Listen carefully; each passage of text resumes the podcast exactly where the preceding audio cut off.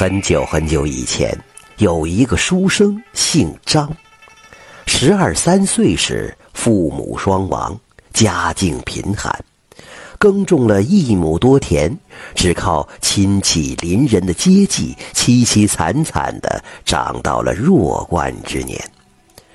张生虽然贫苦。但是勤奋好学，头脑聪明，常常向亲友借书阅览，将四书五经、儒学、道学等经典背得烂熟。张生家里供奉着一尊文昌帝君神像，是他父母留给他的老木雕，叫他好好读书，时常祭拜，好保佑他有所功名。他也听话。时时将父母的遗愿记在心里，每天除了读书之外，对着神像晨昏三叩首，早晚一炉香，倒也虔诚。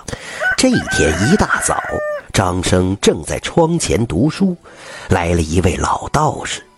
这老道士穿得破破烂烂，走到张生的门口，拿拂尘把咚咚咚地叩门。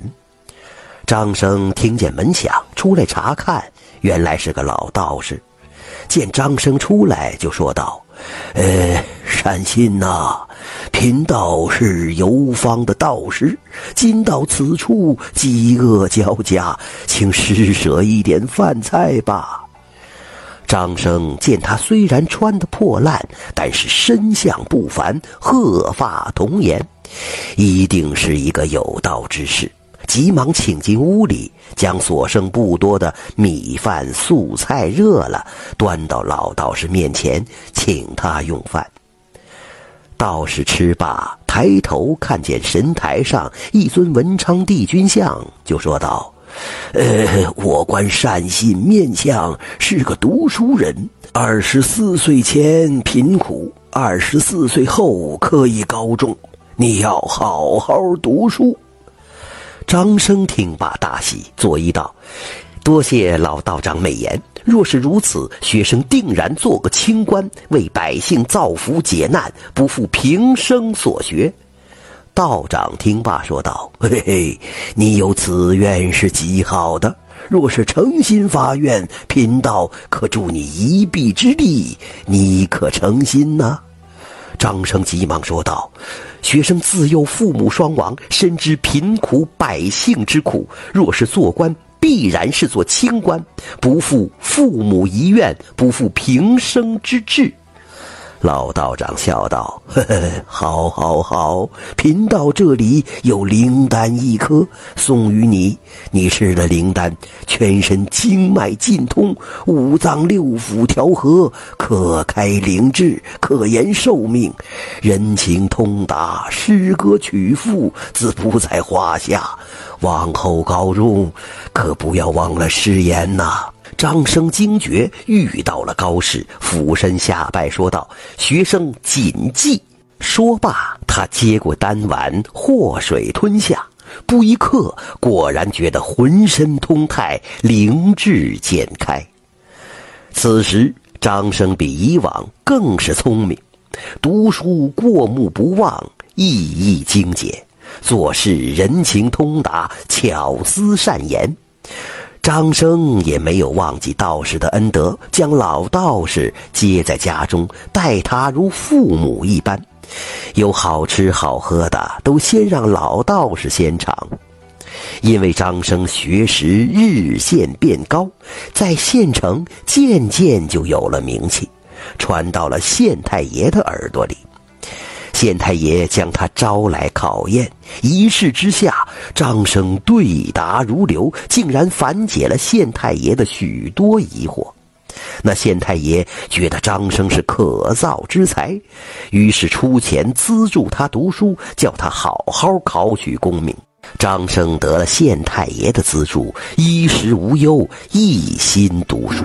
后来果然中举，又中了状元，官封四品按察使，巡查各地官员，考核吏治，提点刑狱。张生做官之后，那老道长是提醒他要勤政爱民，做个清官，便又去游方去了。从此，张生变成了张大人。奉旨巡查各地，考察官员。张大人每到一府一县，必然受到当地的很多官员热情接待，大摆宴席，歌舞私乐，自不必说了。每每还收到奇珍异宝、金钱银票等贿赂。一开始啊。张大人倒也谨记父母和道士的提醒，每到一处粗茶淡饭，提点刑狱，考察官员，尽心公正。可时间久了，见到那么多大鱼大肉、黄白金银，便慢慢忘记了初心。刚开始只吃一些，收一点儿。到后来，竟然每到一处胡吃海喝，所有贿赂一概收下，考察吏治也不再尽心尽力了。就这样过了十几年，张大人依靠聪明才智，左右逢源，节节高升，做了二品的京官，在京城出入高大宅门，三餐皆是珍馐美味，妻妾数人。又过了一些年，天子驾崩，新皇即位，整顿吏治，彻查历年贪污之事。那京官众人拔出萝卜带出泥，牵连出大案，这张大人自然也在其中。圣旨下，张大人被打入大牢，查抄家产，等候发落。后来彻查完毕。新皇帝念张生虽然贪污，却也有功于社稷，将他贬为庶人，没收财产。张生四十来岁不惑之年被贬回乡，乡里人都说他是个贪官，不肯和他来往。他还是独自居住在破烂的老屋里，种一亩二分地，生活贫苦。这一天。张生正在屋里叹气，门外响起了叩门声。他急忙去看时，却是二十多年前那位老道长。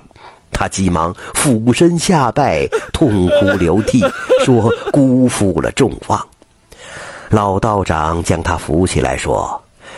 我本是文昌帝君座下童子，因帝君感你虔诚，遣我下来助你考取功名，造福百姓。你却迷失于欲望，你可知错吗？张生痛哭流涕，说：“知道错了，再也不敢了。”老道长拿拂尘把敲他的头，说道：“记忆之错，还不醒来？”咚的一声，张生迷迷糊糊的醒过来了，自己什么时候睡着了也不知道。那老道长正坐在他面前说：“你方才服了灵丹，不觉睡去。记住，往后高中可要做个清官呐！”张生急忙俯身下拜：“谨记，谨记。”嘿嘿，这真是。张生施舍菜与饭，老道赠他一仙丹。富贵穷通一场梦，高中谨记做清官。感谢您的收听，想继续收听下一集的，那就点个关注吧。